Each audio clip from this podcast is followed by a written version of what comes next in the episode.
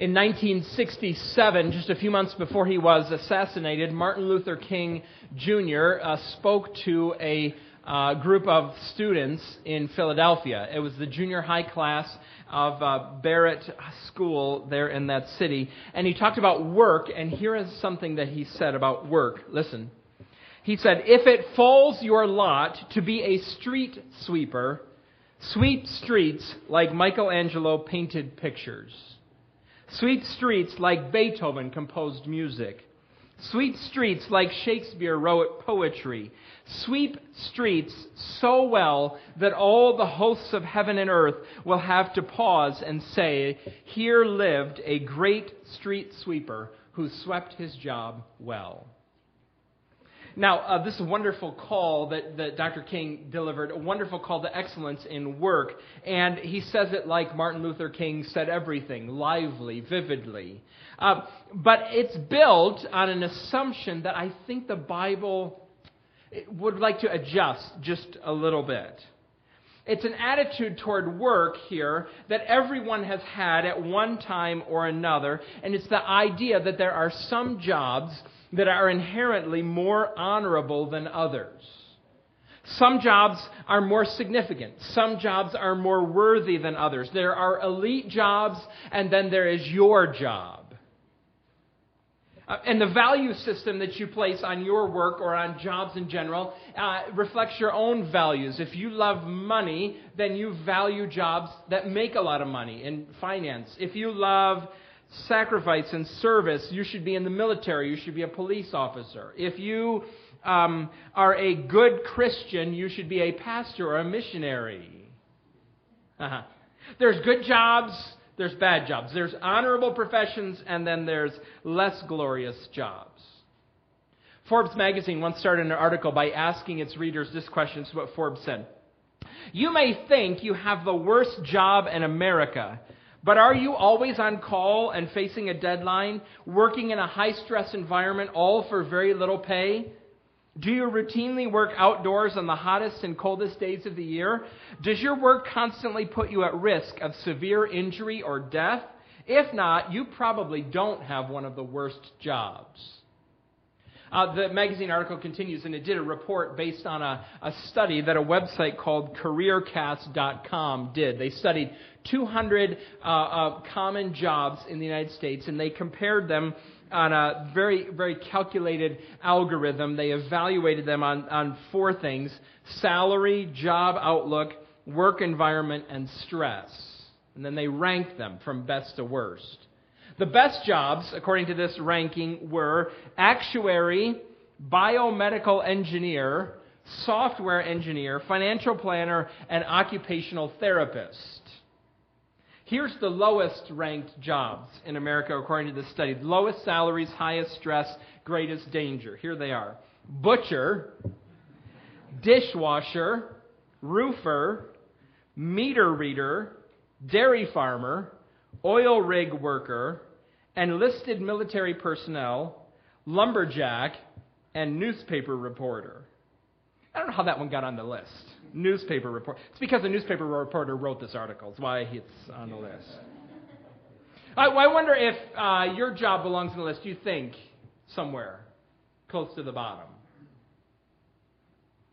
Uh, we are these days, instead of moving systematically through a book of the Bible, that's our normal practice, we're talking about work these few weeks between now and Resurrection Sunday. We started in the book of Genesis, and we talked about work in the world that God made. Work is a good thing. Um, and Moses wrote these wonderful verbs to describe work. We're, we're cultivating, we're keeping, we're filling, we're subduing these wonderful things when it comes to work.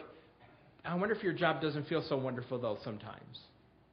And actually, it's worse because we only experience work in this broken world. Work is cursed, not completely beyond, it's not completely undone but you live in a broken world with broken systems and broken people, and there you are trying to work. There are cosmic forces on the outside and on the inside opposing you as you work. And sometimes trying to accomplish things at work feels like trying to tie your shoelaces while riding a roller coaster. You want to get that perfect knot, but you're being jerked up and down and around all the time. Uh, think with me for a minute about the jobs that are at the bottom of that list if you, if you ranked them. Uh, not necessarily the bottom of jobs in terms of, of stress or salary, but I want to think about terms, uh, jobs at the bottom of the list in terms of significance. Jobs that seem not to make any difference. You have a job like that? People with jobs like that are the ones who, when they read the Dilbert comics in the Sunday paper, they're the ones who laugh the hardest. Or when they watch The Office, reruns of The Office, it makes the most sense to them. You know, you've worked there, that company, with those people. I want to help you this morning, and to do that, I want to turn. I want you to turn with me to Colossians chapter three, if you would, the little epistle of um, Colossians which is in the New Testament, right after the book of Philippians, Ephesians, Philippians, Colossians. Um, and uh, the easiest way to find it maybe is to go to Revelation to the back and turn left. There it is. Colossians chapter 3 is where I want to direct your attention this morning. And we're going to look at verse 22.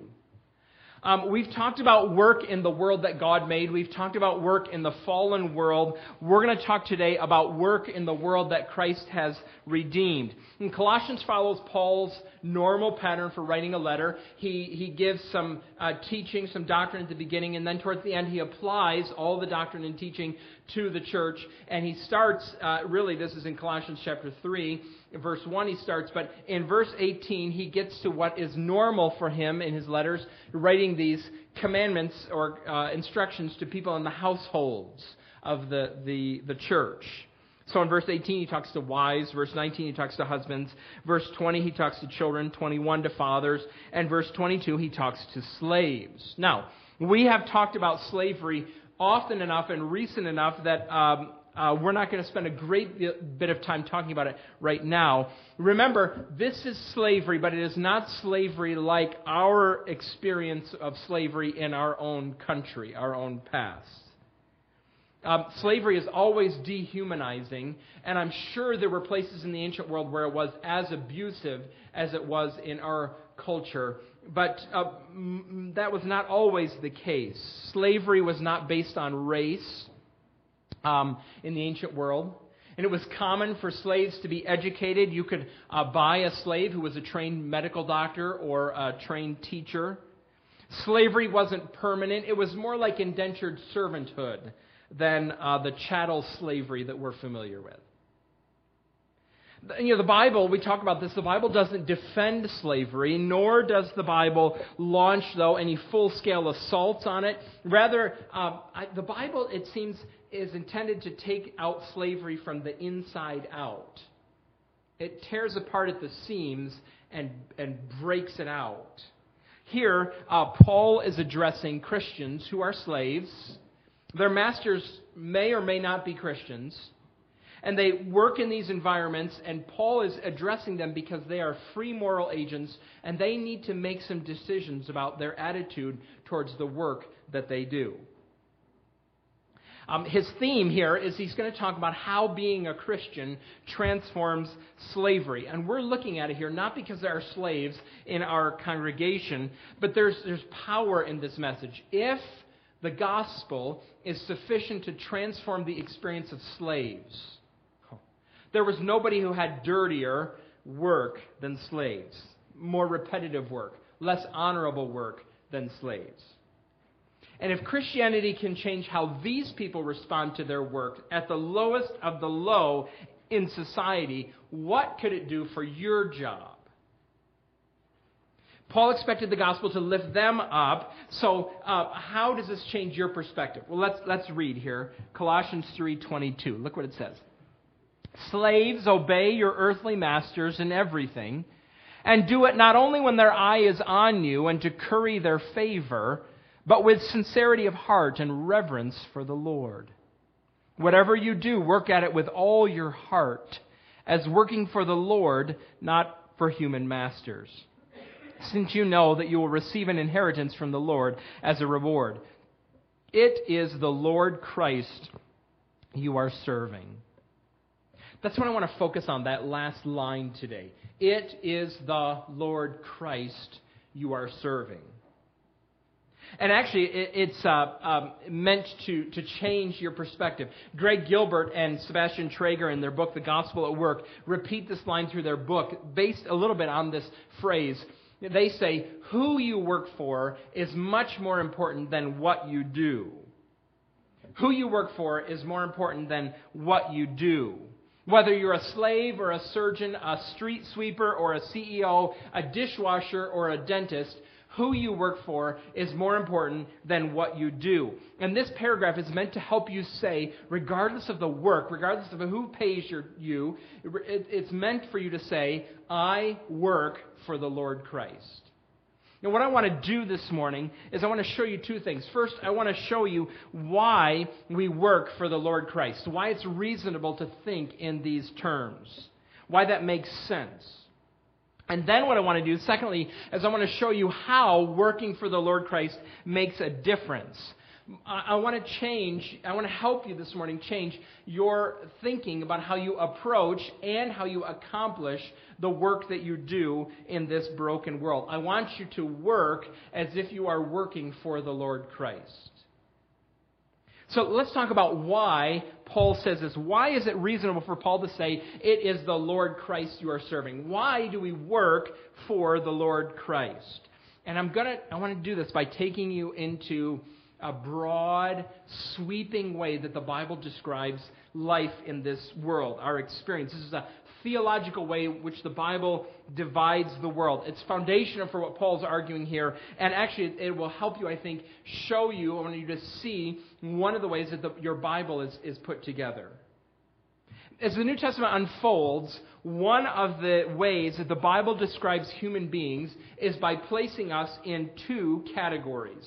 You are either in Adam, that is, you're on the Adam team, or you are in Christ on the Christ team. You belong to one of these teams. Adam is the captain of one, Christ is the captain of the other, and your place, your, your team, is a reflection of your spiritual condition. Adam, the man, we've read about him. He's been our focus since the beginning of this series on work. He's the human being. He's made in God's image. He's placed in the garden that God planted for him. He was the recipient of the original mandate to work, to rule the world and to keep it. And God, to help him, gave him a bride to work with him. And a few short chapters into the Bible, of course, uh, through Adam, disaster comes. He was tempted in the garden, he, he disobeyed God, and he unleashed into the world death, despair, destruction. Um, this is not the team, the Adam team is not the team that you want to be on. It's not the team you want to cheer for. The Adam team is the Philadelphia 76ers of creation. All right? Finally, they won, right? Um, but if you beat a team from Detroit, does that really count? That's just Detroit. Oh, Detroit. That's the Adam team, all right?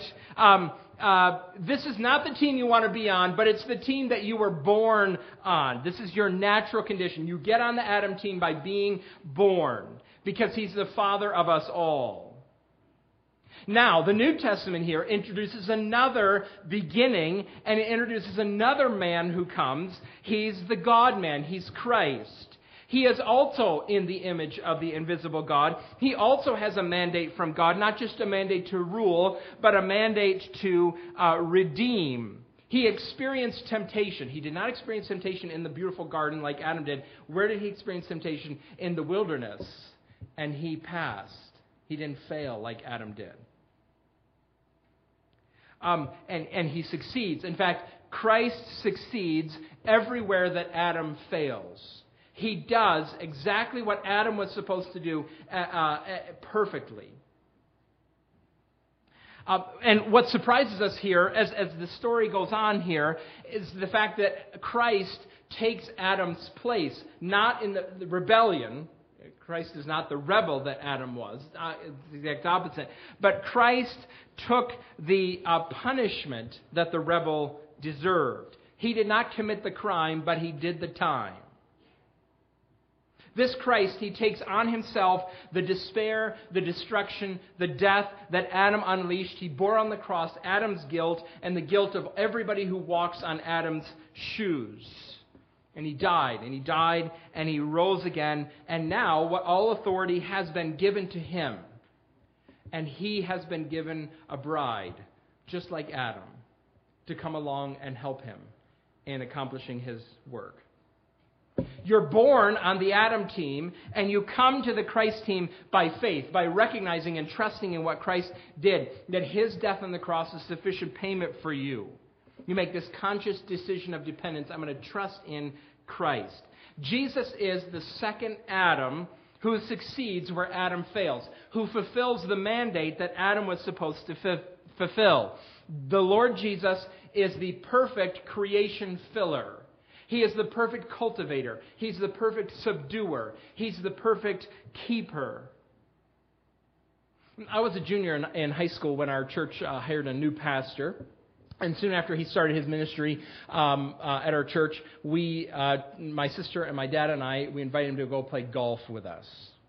So we went to the golf course and we were playing, and, and uh, I, I don't remember who it was, the first person to putt when we reached that first green. Um, uh, and uh, we, we putted, and, and uh, my, my pastor said, as the ball was rolling across the green, he said, Go to school on it, go to school on it. It's kind of a funny phrase. And I know exactly what he meant. What he was saying was, wow, the rest of us, we get to watch how that guy's putt goes. We're going to learn the lay of the green and how the, gro- the green rolls uh, by, by watching that first person putt. There's always, isn't there, a disadvantage to going first? If you have to go first, there's a good possibility that the person who goes next is going to show you up. Adam shows up and he goes first and he fails. Christ comes, he goes second and he succeeds, not to show Adam up, but because of his own inherent excellence, Christ did what Adam could not even have, have done. He's, he came into a world, Christ did, that was in much worse shape than the world that Adam came into. And the Christ man passed every test. That's how marvelous, that's how good he is. Now, I want to show you this here in, in the Bible. Um, a few minutes ago, Pastor Scott read from Romans chapter 5. That's where we, we see this very specifically. Uh, we're not going to look at it again because we just read it a few minutes ago. But here, this is Paul is making this argument. There's Adam, and through him, death came because uh, through him, sin entered the world. Death came to us all. And, and now in Christ, there is righteousness, there is life for all you should keep that in mind, this message in Romans 5, because it runs so counter to some of the ways that we're taught or encouraged to think about ourselves and our life in this world. What's the message that we get from people from, well, from Hollywood and, and you see on television? You are the master of your own fate. You can create your own destiny, and you need to create your destiny, and you should create your destiny because you have it within you to create your own destiny. That's what all of our heroes on the screens do. You know, that, that's, that's a good message as long as you are smart enough, healthy enough, strong enough, rich enough, and good looking enough to put it into practice. But it's not a very good message if you're not any of those things. And if it's true that you're the master of your own fate and you control your own destiny, what about that's a cruel, cruel message for those who are born with disabilities? People who are, who are born with, with defects. What do we say to them? You're the master of your own fate. You can create your own destiny. That's what you should do. And therefore, if you've got a problem, it is your fault. That's a cruel message. Uh, the message of the Bible is that you are not in control of your own fate. You are not the master of your destiny. You are born on a broken team. Now, the New Testament here uh, fleshes this out a little bit even more by how it treats Psalm chapter 8. That is on your orange sheet, your, uh, whatever color that is, in your bulletin. I want you to look at Psalm chapter 8 there and see what it says. This is a poetic description of Genesis 1 and 2. The author of Psalms took Adam's mandate and put it into a poem. Look what Psalm 8 says. Lord our Lord, how majestic is your name in all the earth. When I consider your heavens, the work of your fingers, the moon and the stars which you have set in place, what is mankind that you are mindful of them? Human beings that you care for them. You have made them a little lower than the angels and crowned them with glory and honor. You made them rulers over the work of your hands and put everything under their feet all flocks and herds and animals of the wild, the birds in the sky and the fish in the sea, all that swim the paths of the sea. Now, notice here how Paul uses that. You, God, when you made Adam in the garden, you put everything under his feet. Now, look how Paul uses that in Ephesians 1. God placed all things under his, that is Christ's, feet, and appointed him to be head over everything for the church, which is his body, the fullness of him who fills everything in every way. Christ is the second Adam. Everything's under his feet, just like it was for Adam in the garden. Or 1 Corinthians 15. Christ has indeed been raised from the dead, the firstfruits of those who have fallen asleep. For since death came through a man, the resurrection of the dead also comes through a man. For just as in Adam all die, so in Christ all who are in Christ will be made alive. But each in turn, Christ the firstfruits, then when he comes, those who belong to him. Then the end will come when he hands over the kingdom of God to God the Father, after he has destroyed all dominion, authority, and power for he must reign until he has put all his enemies where? Under his feet. Now, Hebrews makes this even more explicit. There is a place where someone has testified. That's a wonderful ancient way of referring. He's quoting here. Uh, it would, you can never use this method, right, in writing a thesis or a research paper at school. Somewhere, somebody said, but it works in the book of the Bible. Just tell your professor it's biblical, and it'll be fine. Okay? No, it won't. There is a place where someone has testified, What is mankind that you are mindful of them? A son of man that you care for him. You made them a little lower than the angels. You crowned them with glory and honor and put everything under their feet. Now, in putting everything under them, Hebrews, the author says, God left nothing that is not subject to them. Yet at present we do not see everything subject to them, but we do see Jesus, who was made lower than the angels for a little while, now crowned with glory and honor because he suffered death, so that by the grace of God he might taste death for everyone. We don't see the world the way it's supposed to be. It's broken. Things don't work this way. Um, everything is not under the feet of human beings. But we see Jesus It's a wonderful phrase in this, this paragraph.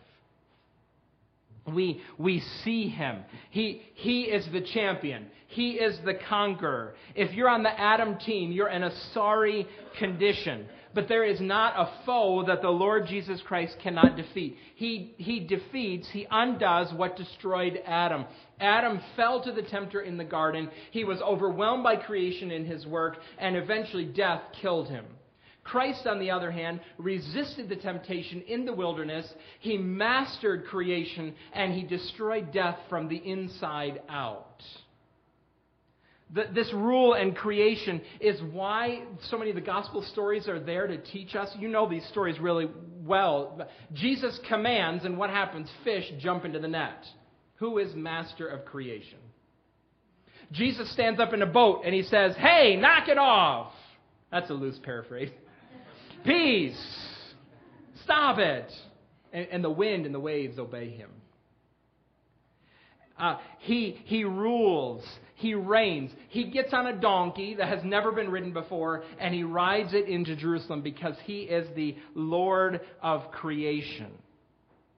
He rules. He reigns. Do you want to be on his team? Absolutely, you want to be on his team.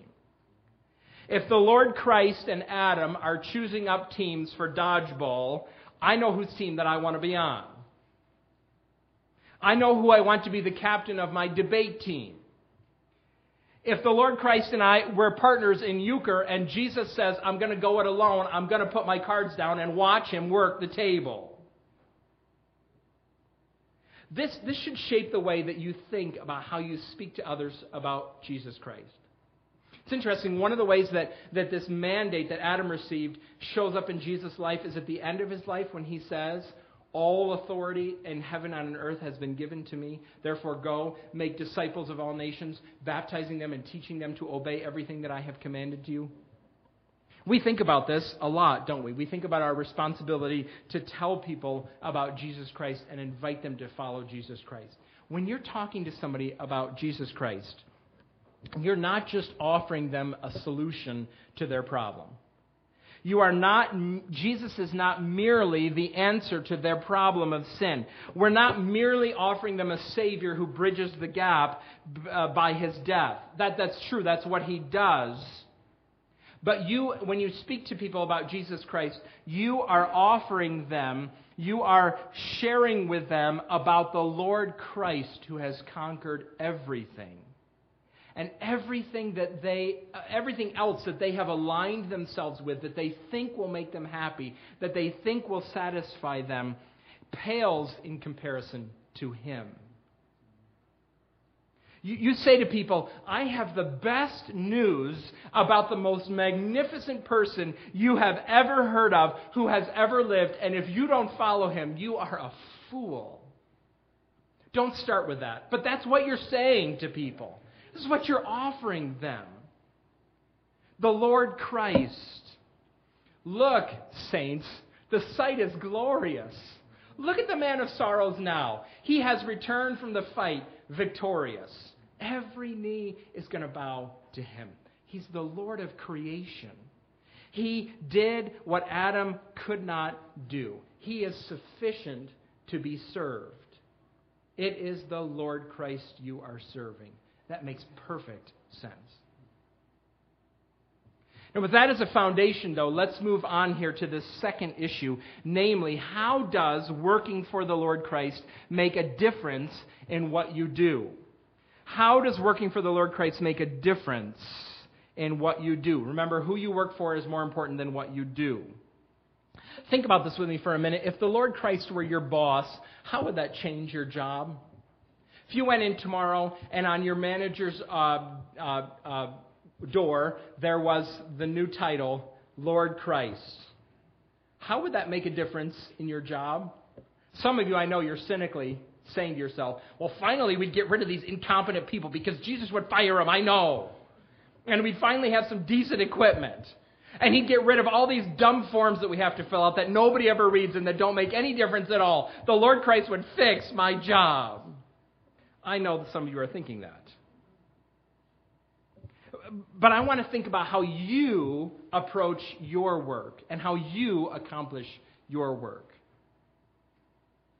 Um, here's how it makes a difference. First, you come to realize that your work is bigger than your job. Your work is bigger than your job. I wonder if you're discouraged at all by the smallness or by the ordinariness of your job you think to yourself, I don't do anything beautiful, I don't do anything significant, I don't do anything immediately helpful or anything consequential. Um, maybe you work in a cubicle jungle and, and your world seems as small as the, the, the space that you have to work in. Tim McGuire was once speaking at a, a seminar called Faith, Religion, and Values. Listen to what he said. Work is brutal Work is a four letter word. Most people don't think that work would possib- could possibly have anything to do with spirituality. They assume that these two words cannot mesh. But if we bring our souls to work, then we can transform our work. That is when our work can begin, though, to transform us. The problem for most people is that their work transforms them into something bad, something bitter and tired and broken. If you are serving the Lord Christ, you recognize that your cares and concerns, they're outside of just what you do. His boundaries extend beyond where you work, so your life does too. There's a bigger purpose, there's a bigger cause, there's glory to be found and celebrated inside your work. If the Lord Christ sends you to do it, you are never just sweeping floors. If the Lord Christ asks you to do it, you're never just changing diapers or entering data into a computer. Christ is there. If Christ is really who the Bible describes him to be, whatever he asks you to do is infused with meaning and purpose. Your attitude changes uh, dependent on who you're working for. You bring different priorities. You bring different values to your work. Your work has a different shape to it. You look beyond just the hospital or the school or the factory or the construction site where you do your work because the master of work uh, everywhere is overseeing what you do. Someone asked me last Sunday if, if I thought that based on the fact that work is frustrating, if, if I had this idea that um, you have to stay where you are regardless. If all work is hard and all work is frustrating, do I, am I required to stay at the job I have in, in light of this frustration that I may experience in it? See, serving the Lord Christ helps us understand that work is, is bigger than just your job. And, and, and working for the Lord Christ is not the same thing as working merely for your company. Um, unlike these slaves in Colossians 3, you have freedom to leave and work somewhere else. And, and your greater devotion to the Lord Christ grants you the freedom to do so. If you can work somewhere else and serve Christ's purposes better, then go get a new job. Um, if, if you could uh, pursue more effectively some of the other priorities he sets for your life, you are, by moving on, you're serving him. Take the other job. Look for it and take. You work under Christ. Your work under Christ is bigger than just your job. Now, here's a second implication of serving the Lord Christ. You pursue a higher standard of quality. You pursue a higher standard of quality. Verse 23 of Colossians 3 says, Whatever you do, work at it with all your heart. Paul uses the same word here that the Lord uses, right, to describe how we love God with all of our heart. Work at it with all of your heart. Focus on your work. Pour your life into your work. Put your mind into it, your strength, your energy into the work that is before you. And Paul seems to imply that recognizing that you're working for the Lord makes a difference in how you work. He says, um, since you are, you work at it with all your heart because you're working for the Lord and not for human masters. Because it's Him, you bring a higher standard of quality to work. Paul Dixon, when he was the president of Cedarville, used to say to us all the time everything a Christian does should have quality stamped all over it. Now, because Paul has, uh, because Christ has already fulfilled the creation mandate and has himself, he has taken responsibility for cultivating and filling and subduing and guarding. We, we're not driven by fear or by anxiety in this call to work. He's already succeeded at everything you have ever done, every task you've ever tried. Christ, the Lord Christ, if you are in the process of building a wall, the Lord Christ, He is master of work. He can build the wall masterfully, and He sent you to do it. So go build the wall well. If you are cleaning someone's teeth, recognize it because Christ fulfilled Adam's covenant perfectly, the Lord is the master of dirty teeth. He is the ruler of Plaque. He is the king of Tartar. And you go to do this work because he sent you to. And you can work well. He, he is the master teacher who can put together lesson plans like you cannot believe. But he sent you into the classroom to do the work. Do it with all of your heart, working for him. Now, third here, serving the Lord Christ means that you are motivated by eternal rewards. You're motivated by eternal rewards. I think actually motivation is the key element in this passage. Um, that's, that's mainly what this is about. This is mainly pushing you to think about why you do what you do. Why do you work? Why do you go to, to work every day? What's your chief, what's in your mind, your chief aim? Uh, this passage actually warns us about that and how we think about that. Look at verse 22. Again, slaves obey your earthly masters in everything and do it not only when their eye is on you and to curry their favor, but with sincerity of heart and reverence for the Lord. That little phrase, their eye is on you, it can mean a number of different things. It's got some different flavors. One, it means don't just do the work that's visible. Don't do enough to get by that you only can see. I'm not sure exactly how this works at your company, but you know how it works in your home, right? Say to your children, Go clean your room. And 37 seconds later, they come downstairs and say, I'm all done. So you go up and you look, and it looks, to the eye, somewhat clean. Till you open the drawer and you realize that they took everything that was on the dresser and just swept it into the drawer. And everything that they could not find another place for is where? Under the bed. There it is. That's working for the eye. Or maybe it, maybe it just means that you emphasize the things that, that your boss is going to see, and you only do those things. Leave the work that doesn't get noticed to the other chumps on the job. You're going to do the work that, that the boss can see most specifically. Or maybe their eyes on you means that you only work hard when they're actually looking at you. The boss isn't here, so I'm going to slack off. Hmm. In contrast to only doing what impresses your boss, this passage says you're working from, for the Lord, and you have from him an inheritance as a reward. Since you know that you will receive an inheritance from the Lord. Now, the New Testament speaks about a lot about rewards, and I'm not sure what kind of reward he is talking about here. I actually think the emphasis is on this word inheritance, because he's talking to people in a house. Think about it. If your slaves were in the family, but not really in the family, I mean, they lived in the house and they worked in the house and they, they did the master's bidding, but when the master dies, that slave is not going to inherit anything. He's not an heir of the estate. She, if anything, is not bequeathed anything in the will. She's in the will as property, that slave is. But in contrast to those slaves serving in this home who are not heirs of the estate, Paul says, in Christ, you're serving Christ, you have an inheritance as a reward. What if, what if Paul here, what, what Paul is saying, I think, when he's talking about the inheritance coming from the Lord Christ, he's saying two, two important things. One, he's saying that your job performance is not dependent on your boss's ability to punish or reward you.